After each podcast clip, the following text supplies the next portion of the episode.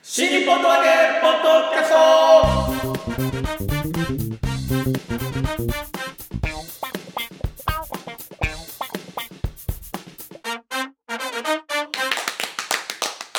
はいどうも皆様こんにちは新日本のわけポッドキャストの時間がやってまいりました霊霊者まる子でございます、はい広瀬和夫プロデュースこちらまる子満喫もっと新日本のわけという落語会を不定期で内幸町ホールで行っておりますその宣伝のためにやっておりますこのポッドキャストでございますがまずは私が霊霊者まる子そして我々のプロデューサーがこちら広瀬和夫です。お願いしますお願いしますなんか寂しい ですね。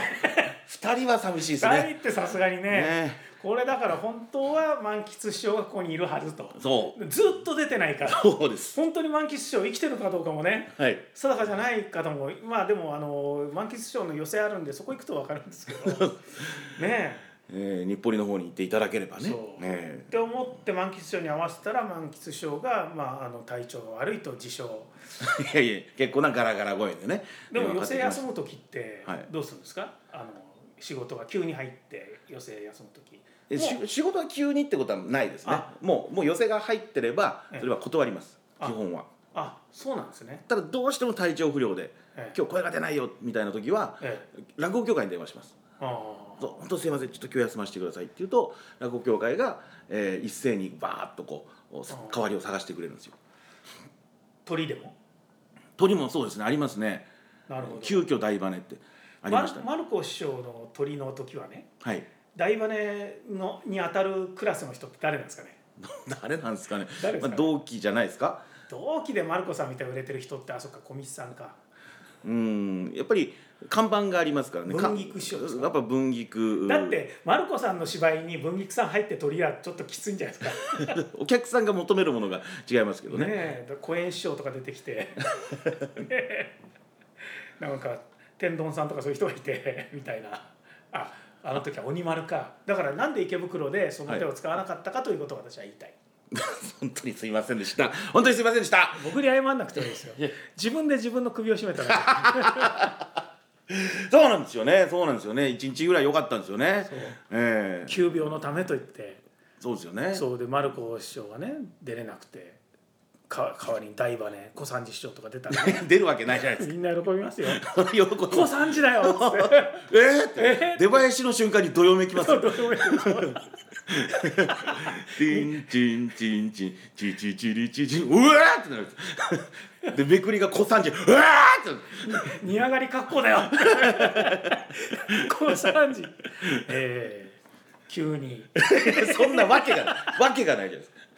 なんか小三師匠はね先代の小三師匠ははい時々フラッと池袋に行ってはい。出て出たでもそれ鳥を取るとかないですそようね。そうですね間にちょっと出る。目白だから近いから行っただけそでうすよそうねそう。そう演歌師匠もたまにやってましたね。スーツで来て。え演歌師匠麹町からわざわざえー、鈴本とかふら鈴っ本ふらっと来て麹町か歩いては来ないですよ。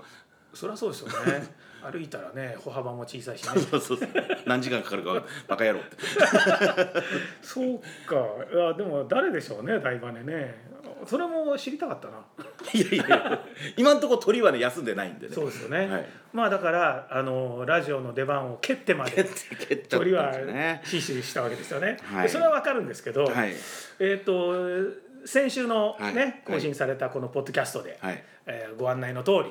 マルコさん2度目のチャンスを棒に振りま したもう本当それびっくりしましたあの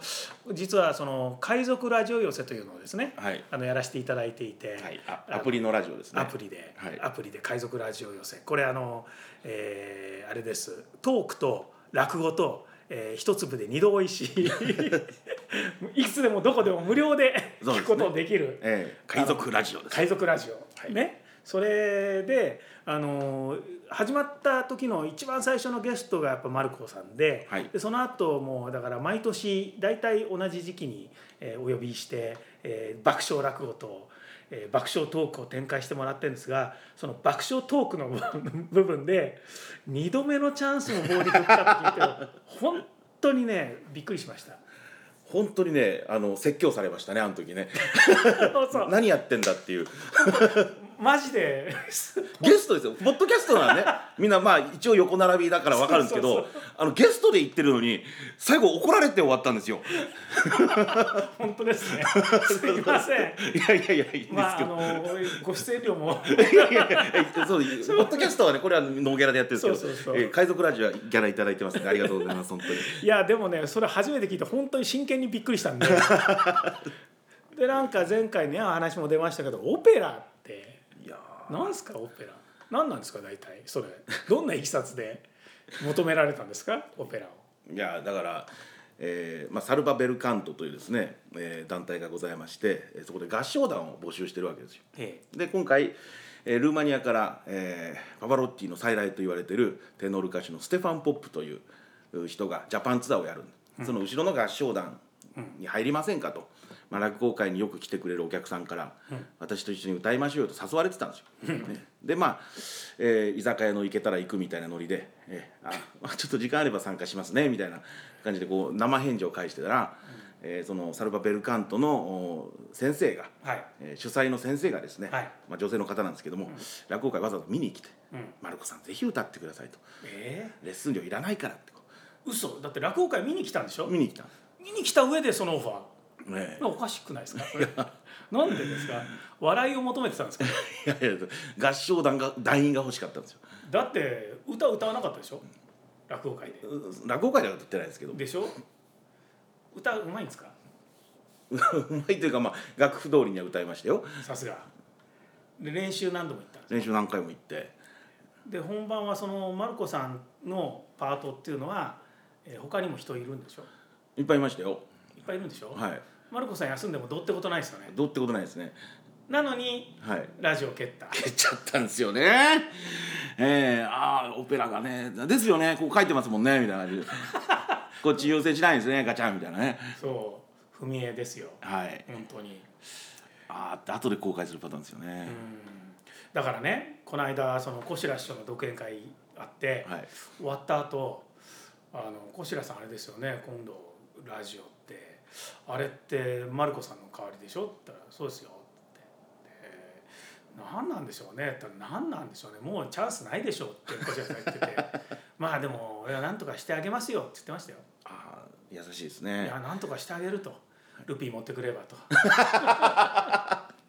やっぱ今から行かなきゃまずいですかねこれねなんででも本当にねそれはどういうあれなんですかラジオはそんなに出たくないんですかいやいや出たい出たいですよで出たいんですけど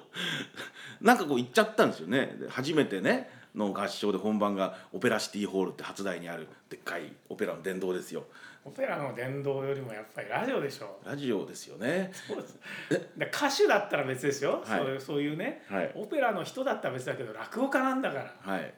それ出たからって誰も取り上げてないでしょだってはいね新聞に出ました出ないですねはい霊霊者マルコオペラで活躍とかを見てないでしょテレビと かでも全然あの嵐の二宮君が結婚したとかねはいあの前澤さんとね合理化山が破局とかねはいそういうようなニュースになってましたけど霊霊者マルコオペラしてないですよね。ないですねなんで断っちゃうんですかねなラジオ出てれば、はいそのことをねはい講座でも吹聴できるし、はいねねええいやラジオ出てるんだっていうことで、そうですねたまたま来た人がまた「マルコってとこラジオ出てんのかじゃあうちも声かけてみようかな」みたいなチャンスが広がるとこだったのにねえこう歌っちゃいましたねオペラシティで気持ちよかったですね評判良かったんですか評判良かったですよえそれなんでそもそもあのそういう素人が必要だったんですかえ合唱団が欲しいわけですそのメインで歌うステファン・ポップね、まあ、ソリストって言いますけどもその後ろに100人並べたいと先生が、そういう構想があってでずっと団員募集してるんですけどなんか一回コンサートあると先生が厳しすぎちゃってねみんな結構やめちゃうんですってうんだからそのために募集かけてるんですけど、うんうん、で最終的に本番ね結構いた75人ぐらいいたんですけど、えええで楽屋でこう練習してたんですね「ああ」とか言ってそしたら「エキストラの皆さんこっち来てください」とか言って えエキストラ「なんだエキストラ」「ああいい」とか言って「えーじゃあ、えーこれギャラ渡しますんで反抗してください」とか言って いやなんか50人ぐらい雇ってるんですよねああエキストラでよかったわけですねだからね別に ラジオ断ってまで来てる人いないですよね多分でねエキストラ1人増やせばよかっただけの話ねラジオ蹴ってまで来てる人はいないでしょういねないですね。ありゃあちょっとびっくりしましたなんでも悔やみきれないですねそれはねえーでもね11月6日のみなとみらいホールとあの2回出たんでね、ええー気持ちよかったですね。ーエキストラ2回 エキストラ2回エキストラあのノーギャラのエキストラです、あ合唱ダメじゃないですか団員ですからえノーギャラズだじゃだあいだいエキストラの方がいいわけですねエキストラの方がいいです初めて知りましたよあの合唱のエキストラで食ってる人がいるってへえまあこう楽屋で話すじゃないですか「え合唱のプロの方ですか?」みたいな「あそうですねこれで食べてますね」みたいな「へえー合唱で飯食えんすか?」みたいな「うんまあそうですねだからコンサートはまあ日本全国いろいろあるはわいけはいじゃないですかはいはいでその合唱のなんかその派遣会社みたいなの登録するらしいんですよ、えそうするとあの「何月何日はここでありますから来ませんか?」みたいなえええ何人募集してますみたいなでそれをこうどんどん登録していくだけでえ割と食えるらしいんですよね、えまあ、その人は音大出たって言ってましたけど、まあねなるほどねマルコさんもそっちの道へ進むつもりですか、うんまあ、ラジオ蹴ったぐらいだからそうですねもう行き場がなくなったら 合唱いっぱいいやいやく稽古していやいやいやいやいやいやいやねえ本当にねまあでもあれですよラジオ出なくてもテレビ出てますからねテレビね出てますよえねえ出てますよ『笑点』出てますよ僕はあんま見たことないんですけ ど見てくださいね普通に見れるんですか地上波見れますよ今え度地上波に出てるんですか今度地上波ですからね僕地上波で見たのはあの NHK 演芸図鑑ですよああ早朝でありがとうございましたねええまあもちろん録 画ですけどそう私の糖質制限発電人が初めて、えー電波に乗りましてですねね映本像当に受けてましたねありがとうございます、えええそしたらあのツイッターで「糖質制限」っていうアカウントからフォローされましてですねアカウント はハッシュタグとかじゃな くてええアカウント糖質制限になりすましたやつなんですよ糖質制限から糖質制限がツイートしてる糖質制限が糖質制限絡みのことをずっとツイートして糖て質制限さんが糖質制限さん糖でそいつのツイート読む糖と質制限っていう四文字 ロケット弾じゃんそいつのなんかツイート読むとね「ハッシュタグケトン体」とか書いてあってタグケケケトトン体ケトンケ体トン体でつぶやくやついるのかと思って、えでケトン体で調べたらめちゃめちゃみんなケトン体でつぶやいてるんですよね、へーしかもケトン体になりすましたアカウントとかもあってケトン体さんケトン体さんが「僕はケトン体です」みたい なそういう人たちもいるってなんだこのケトン体人気みたいな 糖質制限してますと制限はしてないですなんでしないんですかなんでしないん ですかなんですかね美味しいんですよね炭水化物はね美味しいです美よ味しいですよでもほら健康気をつけないと今どうですか健康なんですかえーまあお医者さんにはねだいぶこう怒られておりますけれども、えー真っ赤っかですよと、真っ赤っか何がえーコレステロール、はいえーガンマ GTP、あえーそれから、うんまあ尿酸値とか大丈あ夫尿酸値ダメですねあそうですはい、あと血圧全然ダメじゃないですかダメですちょっとまずくないですかまずいですねうんまあでもマルコさんあれですよねお酒はどれぐらい飲むんですか普段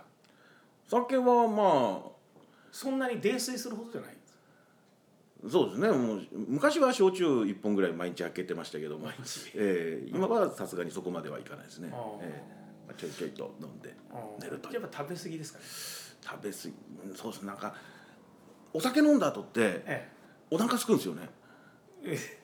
あれは満腹中枢がアルコールで麻痺してるかららしいんですけどあーなるんほかど本当は別に食べなくていいらしいんですけど、妙にこう炭水化物食べたくなるんですよねそれはでもあの分かりますけど、はいでも習慣なんですよそれ、はい僕も昔はそうだったはいでもそれをするとこういうふうになるっていう今指さされましたけど こういうふうになるって分かってからはそれは食べないんだと、はい食べなくていいんだとでやっぱね締めのラーメンとかね、はい締めの丼とか何々締めのご飯とかっていうのは習慣なんですよはいそれをやらないと食べ終わった気がしないというだから僕はそうなる前に泥酔することを勧めます 本当にもう気が付いたら寝てるっていう状態ああいやのそれはあそれもあるんですよあるんですけど、あの泥酔するってことは記憶がなくなってるわけですよ、ええで旅先でビジネスホテル記とか憶がでなくなって食べてるそうなんですよあの朝起きるとあの記憶にないんですよあのロング缶おそらくコンビニ行ったんでしょうねああロング缶が空いたやつとあのスパゲッティの空き箱があるんですよああ俺またやっちゃったあで糖質は体に入れてるのに覚えてないっていうねここのせっかくね そうそうせっかく摂取してるのに摂取してるの美味しさは全然覚えてないんですどようせだったら美味しく食べたかったそうあスパゲッティ食べてるのに美味しさの記憶がないっていういやーそれはまずいなまずいですよ非常にまずいですこれはねねええなんか体重とか毎日測ってます測ってないですねそれですよやっぱ毎日測るまずはヒロさん測ってるんですか測ってますよ大体、あーえー、ちょだからやっぱふ増えたり減ったりしますからね、はいちょっと食べ過ぎたなと思ってあしまったとあーレコーディングダイエットってやつそうですよよやっぱそれはねしないとなんか自分でお腹つまんだりしただけじゃお結構痩せたかなと思って乗ってみるとあれちょっと太ってるみたいなことあるんですよあーあと体脂肪率ね体脂肪が出るだから体脂肪率が出る体重計でやってると体重は減ってるんだけど体脂肪率が増えてるなとかそういうの分かるんであでーそういうのやってるとやっぱりねあの知らず知らずにあの飲んだ後のスパゲッティっていうのはなくなると思うんですよねうちもあるんですけどねかみさんが買ってきてね乗らないと乗れって言うんですけどうるせえとか言ってダメでですよの乗って増えてんじゃんジーパンだよジーパンとか言ってそう じゃあすっぱだかになってジージーンパンとベルトだからとかい言ってやだから僕はもう裸で乗りますよスパだからですかそうですよそっかシャワー浴びる前とかですよだからそういうねはい時に習慣としてマルコさんといえどもお風呂とかシャワーとか入るんでしょたまにはいやいやいや毎日入ってますよだからその毎日入る前にはい裸になった時に乗るえそれですよえ打ち上げが多いんですよねだから落語家ってねだからなんですか食べちゃうんですよねえまあ確かにねあでも打ち上げ見てても食べない人食べないですよ、えそうなんですよねうんおかしいですよね打ち上げだから食べなきゃいけないんですよ我々はそうやって育ってきたの柳屋のに柳屋だからだだから春風亭とか桃月庵とかそういう 人が桃月庵の人は食べ食べるか凍結あの人食べてます桃よ月庵の人は食べてすげえ肉食ってましたこの間えでも肉だからあ糖質じゃないそうそうそうあ肉はいいんそうでも油切ったものは好きですねだ凍結あって一人しかいないから新内一人しかいない真打ちは一人ですよ弟子いるじゃん弟子がい弟子いるじゃないですか弟子話題にしない でしょ弟子ね弟子は出頭してるしねそうそうや柳屋はねでも大変ですよねっぱ打ち上げで残すなっていうのはこれは非常にね当時はききつかったですねああええ確かにね、でもす丸子さん的にはそんなにきつくなかったんじゃないですかこれは食べられちゃったんでああいいですよってこうーあ多少は無理してるんですけどあバクバクバクバク食べてででお店の人が「あなんかいっぱい注文していただいてありがとうございます あのこれおまけです」おっまてけだよジャンボかき揚げと か「えー、えーってなるともうそれまで食べます」とか言って食べてましたよーねよくなんかどなたかがよく言ってる家六師匠は「おじいちゃんもう無理」 って言ったって身内だから言えるやつですあれはねあれはでも柳屋っていうか単純に小山椒がいっぱい食べるだけでしょ小山師匠があの、まあ、残すなで若いんだから食えるだろう食えるだろうってことだろうって言ってもう思い込みで自分がいっぱい食べるからでしょもうありえない量をドンとおうじゃあまた食うか」 つって「じゃあラーメン食うか」みたいなで食べ終わったら「じゃあ丼行くか」みたいなことなんでしょ そうですね朝飯食べたばっかりの昼飯どうするみたいな話になるっていうそうでそそれをうちの師匠あたりはですね、うんまあ、そこをちょっと真似してあでそれは完全にもうわざとですよね、うんえーたくさんこう乗り切れないぐらいの料理を頼んでで残すと怒るという。あそれは馬風師匠は意地悪だって言ってます今小三師匠は善意でやってると馬風師匠は嫌がらせでやってると言ってましたね 今いや言ってない ですよ言ってないですよ小三師匠は僕ねだから本当5代目の小三師匠がプライベートで中華屋でご飯食べてるとこ見たことあるんですよ、はい本当に前にも言ったことあると思いますけど、お付きの人が1人しかいないのにすんごい量の これ何人が食べるのっていうのが回転するテ ーブルの上にドワッとあってもう1人しかいないのにだからすごい食べるんでしょうねやっぱねご自身がねそうですねなんかでも馬風師匠はあのねこれ私が入門する前です あ前の話前は意地悪だった前はねあのね聞いてる限り意地悪で した、はいでも最近はいい人になったえー最近自分が食べられなくなってきたんで、あなるほどねえーえー聞いた話ですよあ の弟子入り志願者が来てはい「分かったじゃあ焼肉行こう」っつってはいでうちは食うことが修行だから」っつって師匠の隣に座らせてえ「で食え食え食えどんどん食え」っつってでもう食べられないいやいやまだ食えるから食え まだ食えるいやもうだいやまだ食えるから」って言ったらもう次の日から来なくなったというですね、えーいやこれはパワハラですねその人はよそに入門したとかそういうことないんですかもうないと思いますよもう落語家って怖いって植え付けられ て落語が怖いまあまあ入門志願する場所をね考えればよかったですねそさっうきはでねでその頃の師匠のおやり方を見てる、まあ、上の方の弟子は、はいもうそれが恐怖心として染みついてるわけですうよ。んね、でこの間去年ですか、はいうーん師匠の芸歴60周年かなんかの、はいえーまあ、お祝いをうおそらく広瀬さんが行ったであろうその中華料理屋さんでやったんですよ。ああ、ええでそれそこはね食べ放題飲み放題なんですおうよ、ええだからオーダーバイキングなわけですよああだからちょうどいい量を頼めばいいじゃないですかええそうですねでもその時の恐怖があるからもう行った瞬間もう信じられない量の料理が並んでるんですよテーブルに「えいや待って待ってオーダーバイキングでしょ」と。ね、ちょっとずつでいいじゃんいやもうもういやもうもう並べないと師匠が怒るからみたいな 感じで最終的に食べないと怒るんじゃないですかだってそうね最終的に「いやちょっと残した罰金ですよ」って怒られてそその罰金がすごい高い料金なんですよ「みんみんな食え食え食え」とか言って みんなで一生懸命泣きながら食べるってね何やってんですかいやびっくりしましたね。それは霊霊者一門だけですかいやーうんまあうちの一門しか知らないですけどねでも柳家はおしなべてそうなんですかね今はそんなことないと思いますよ柳家ってはいどこまでですかねそれ例えば入船亭も柳家入船亭もまあ柳家ですねでもなんかそんな太った人いないですよねあそこうんでも宣教師匠ってすごい大乗せなあそうなんですか、方でしたねいくらでも食べてましたね、ええ弟子でも普通ですよねああでもあの宣教師匠ってもともと三木助師匠のそうですおね弟子さんですからそこはあの前座には徹底的に厳しくあもう食べさせないでお茶も贅沢だからあ師匠がお茶飲んだ後のお茶っ葉を干してあそういう厳しさねでそれを飲みなさいみたいなああだから選挙師はそれであの濃いお茶が飲めなくなったんですえ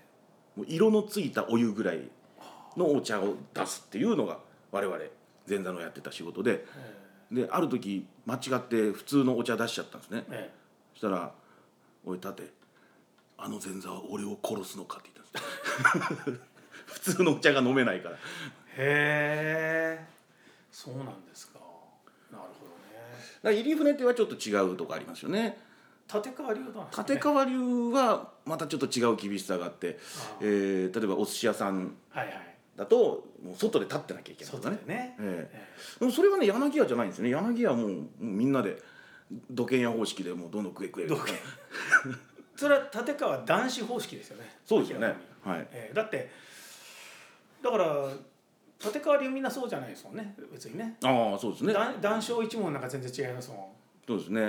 え男小一門違うし白く一門も多分違うでしょてか全然違うでしょうねでね立ってろっていうのは外で立ってろっていうのはあの大阪の漫才師とかあそういう人がやるああそうやなんりです方かですよねへでも男子師匠ねよく大阪とか行ってましたから、なんかそんなんで見てえなるほど覚えちゃったのかもしれないですけどなるほど。おー基本柳家は違うんですよ柳家はみんなで同じ食卓を囲んでね食べようっていう食べよでもその量が尋常じゃないっていう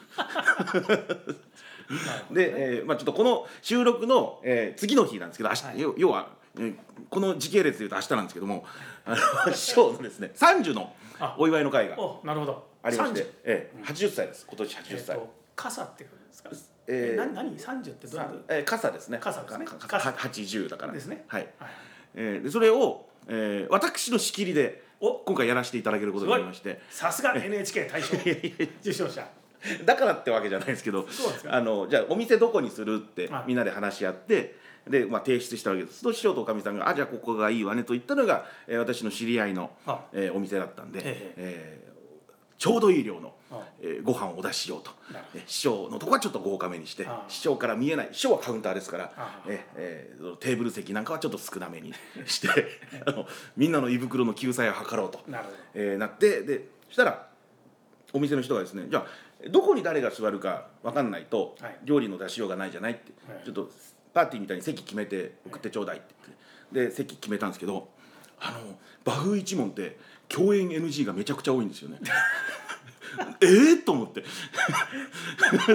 えこんな一問だったっけみたいな同じテーブルに座れない人たちがいっぱいいるわけですよ、ほえうーまずねあの古千ガニさん、はいえ元馬王師匠の弟子ですよああそっかそっかね、で馬王師匠がなんか破門するとか言うから、ね、うちの師匠が「かわいそうだろうじゃあ俺の弟子にするよ」って孫弟子だったのに、えー直弟子にして、えで馬王師匠と兄弟弟子になったっていう、えここ共演 NG なんですよまず。ああええそうなんですかええあのお正月とか集まっても一言も口聞かないですからねああそうなんですか同じ芝居に入ったりしないんですかいやそれ多分 NG 出してると思いますよそうですかはいおー教会になるほどね教会に NG 出すとあの絶対一緒にならないですからなるほどええええだからこれこれもねあの決めながら気づいたんですよ「あのカエル」うんはいはいはいこれ指導兄さんの元弟子ですよあでも今古参師匠の弟子になっちゃったんですあよああああそうなんで すねでこれやっぱ話しとかなきゃまずいのかあ なあおすっとねえええなんかこう話し家チームで固めようとす るとあの馬王古戦指導変えるが一緒になっちゃうわけですよああはいでえじゃあじゃあもう馬王師匠をこの色物チームにしてでにゃんこと金魚はやっぱこれ話した方がいいのかなと思いますそうなんですかい やいやいやいやいや一緒でもいいのかなとえどうなんですか なんか興味深いですなんかそれちょっとそういう目で見てみよ うかなふるさとコンビは仲いいから大丈夫だねあそうですかいや本気トンク本気トンクは新しい相方連れてるんですあ私え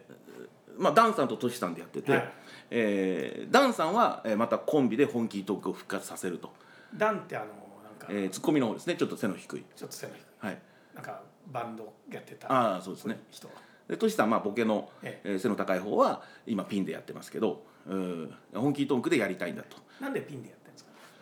うんまあ、コンビ別れしちゃったからですねへえ仲悪かったんですか中はね解散したから言いますけど、えめちゃくちゃ悪かったです、そうなんだ はい、そうかいやそれも最後の方ですよ最後の方本当ですか途中はねすごく仲良さそうでしたけど本当ですかあのよ解散直前はねなんかえーもう楽屋で喧嘩してましたね、えーどういうことでえーまあ間が違うんだよとかあだからダメなんだよみたいなのを楽屋でねーあであなんか大変ですねみたいな「よっしゃすいませんひょっとしたら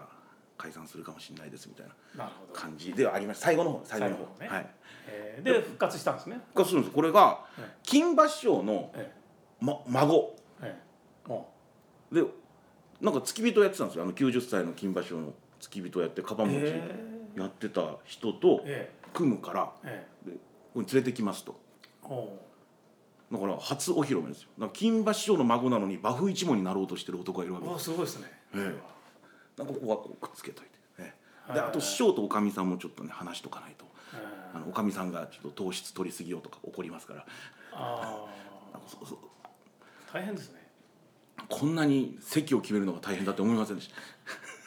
一問なのにパーティーならねなんかこう話せそうな人たちをこう、はいはい仲いいっていうくくりでこう決めていくじゃないですか、はいはいねだからわ私のパーティーに来ていただいた時は広瀬さんとじゃあこしらし同じテーブルねとかあしたのに仲悪いからっていう理由 で口離さなきゃええどうすんのどうすんのみたいなあーなんか悪いから大変すぎますね大変でしたもうねええで明日ちょっと本番迎えますけど。あなるほど楽しみですねそれはねまたご報告できるであのそれ昨日ご報昨日ちょっと勉強会だったんで、はい打ち上げでその話したんですね、はいはいはいえーしたらあの馬風一門の話し家の映像がないとああはいはいビデオ撮ってきてってうんなるほど言われたんで、そういえばそうなんですあよ、ね、皆さん前提武将とか ね霊霊者鈴之助で検索していただければ分かるんですけど、はいもう一切 YouTube とか出てこないですからそうですねだからもうせめてコメントだけでも撮ってだネットに上げようと思います前提武将師匠は講座出てんですかほぼ出てないんですよこれが見たことないですよ 出てないんですよ本当にいるのかなと瓦版の名鑑でしか見 たことない鈴之助さんはやってるんですか鈴之助兄さんはまあたまにこう出てますよね。たまにねええ ということは人知れず、そうですね。うん、映像ねまあせめてねこのお祝いのコメントの映像ぐらいはネット上に残しとかないと。結構いるんですもんねだってね人数ねまあ、と言ってもだから武将鈴之助指導っていうもうこの3人がレアキャラ化してるんで獅童さんってまだや落語やるんやってんですかうーん落落語家なんですか落語家は廃業はしてないですよ。はいでも講座には出ない見ないです。 あの富久とかでね「お太鼓持ちやめたのか?」って「やめたんじゃないこう私は出たいんだけど向こうは来なくてい い」っていう そうそれに近いような そうですね。もうしくじって。ほぼしくじってますよねねあの人がもうねいいよ来なくてって いう。そうですか。じゃあどうやって生きてんだってねどうやって生きてんですか気になりますけども気になりますねええ